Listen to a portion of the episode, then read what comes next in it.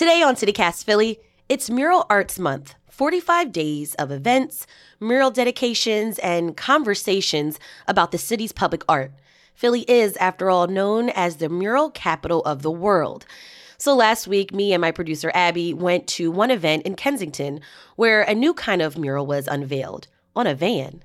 While we were there, we got to chat with some of the folks behind the new mural and about how this van is making an impact in Kensington through art. It's Thursday, October 13th, 2022. I'm Trenae Nuri, and this is CityCast Philly.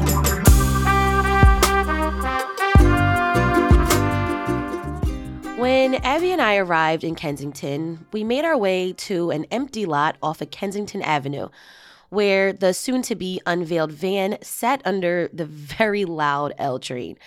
I wanted to learn a little bit more about the work Mural Arts is doing in Kensington, so I sat down with Nadia Malik, the director of the Porch Light program at Mural Arts.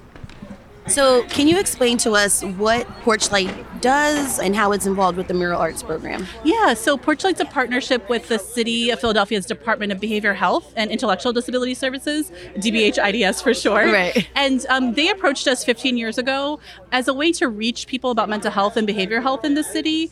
So, was, the idea was really to be out in the city, reaching people through art about um, mental health and behavioral health, substance use, other um, areas of just behavioral health.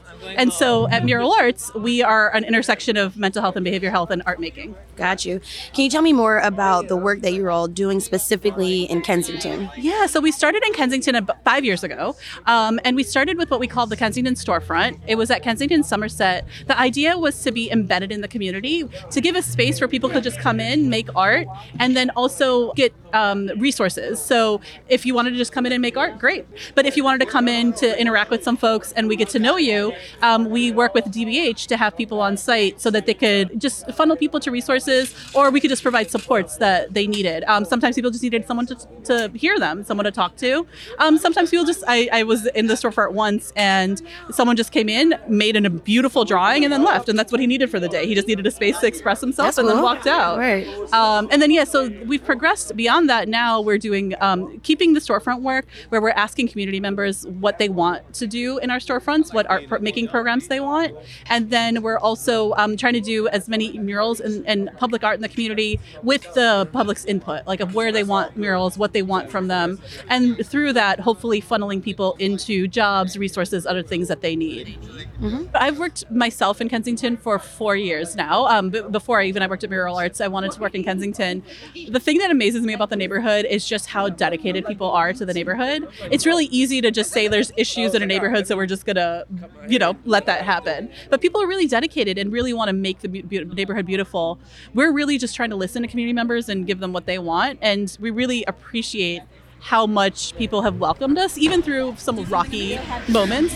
How have you talked with the community members? Like, what does that look like? Yeah, so we have a community advisory committee. Anyone who is in lives in Kensington is welcome to join that committee. They just have to reach out to us. Um, we meet with that committee periodically. They help, like for the van, for example, we sent uh, the design to the community advisory committee and also had the designs out in public. So we had four artists that applied, and we um, asked the community for feedback on which design they preferred. So that's how the design was picked. Got it. We also have this program called Community Curators. Um, so people come to us with ideas. We pay them for the idea and then pay them to do the idea. The Community Advisory Committee also looks at those applications and picks those ideas every quarter. So, why a van? Yeah, so when we were doing the Kensington storefront, we were in a space.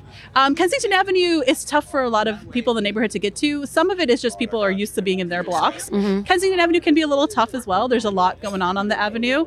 And so we realized a lot of people came to our storefront, but we weren't reaching some people because they just weren't able to come to the storefront itself. Got it. And so now it really is this idea of we're going to bring the storefront to you. So we still have a couple spaces in the neighborhood. We have a great partnership with the community center at Visitation.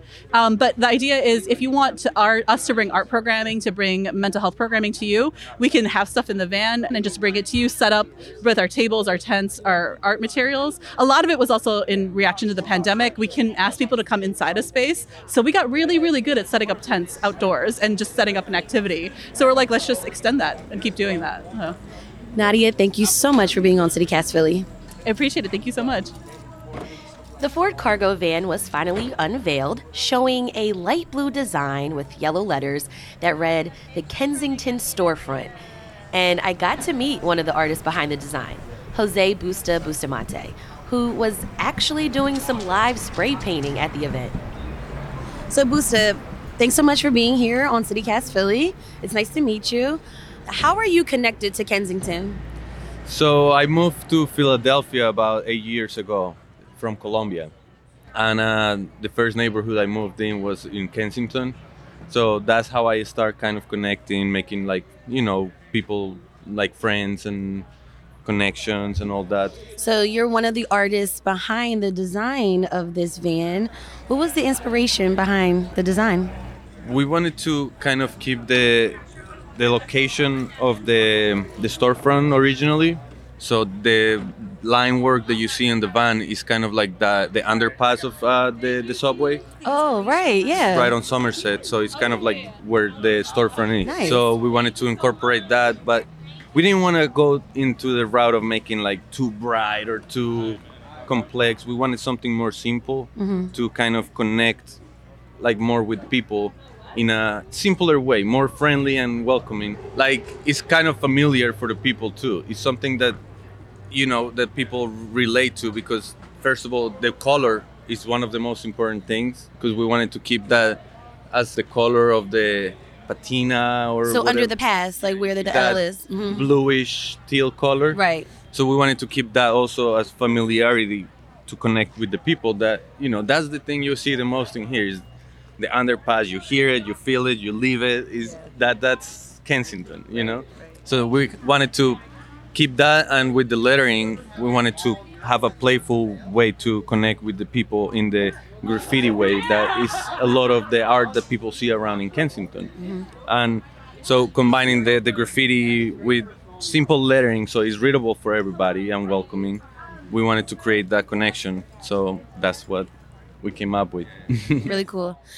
So, how does because you kind of alluded it to um, like the the way that you designed it, but how do you think public art or murals like this help improve the mental health or make a neighborhood feel like more connected?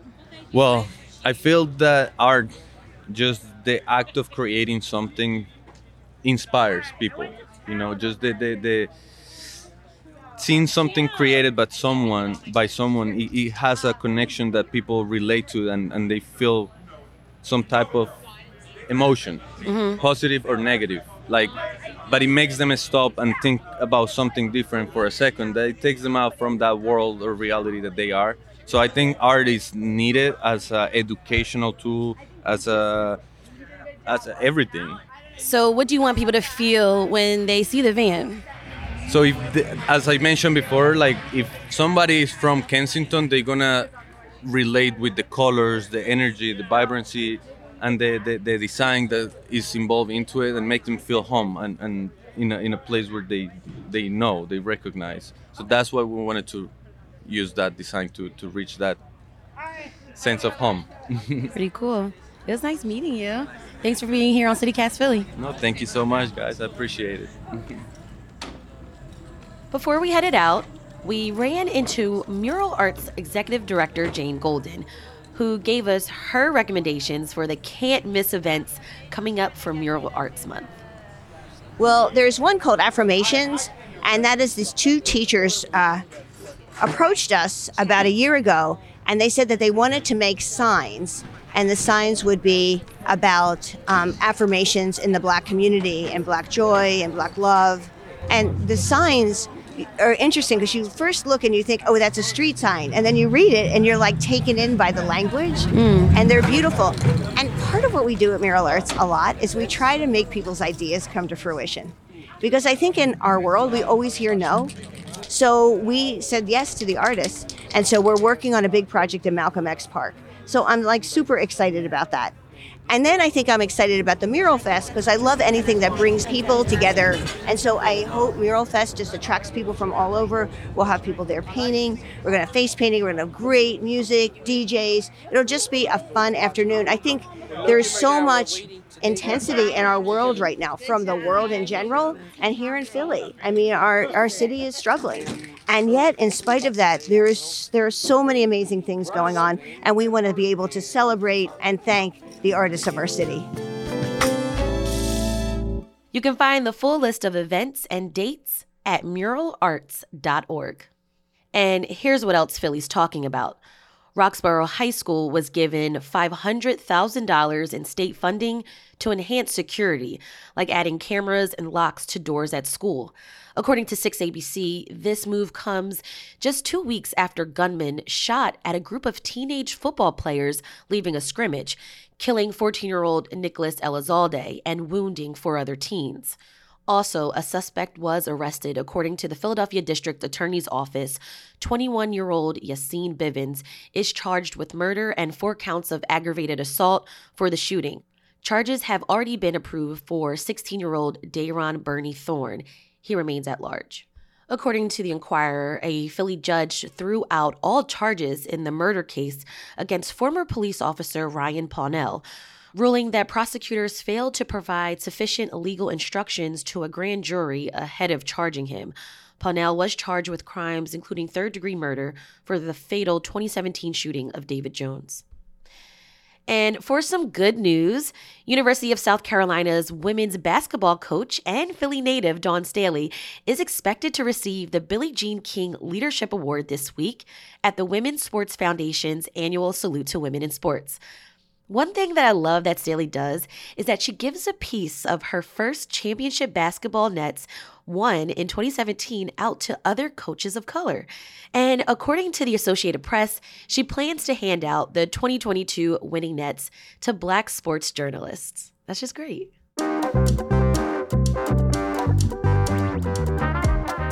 That's all for today here on CityCast Philly.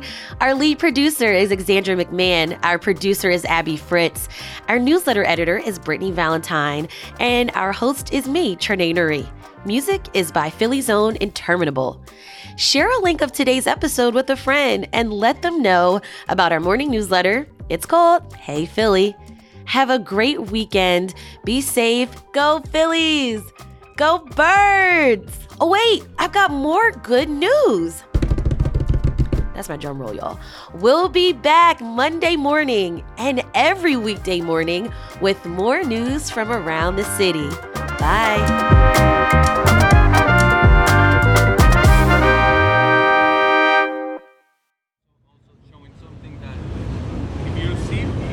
There goes that train again. and that is the Kensington pause when the train goes by.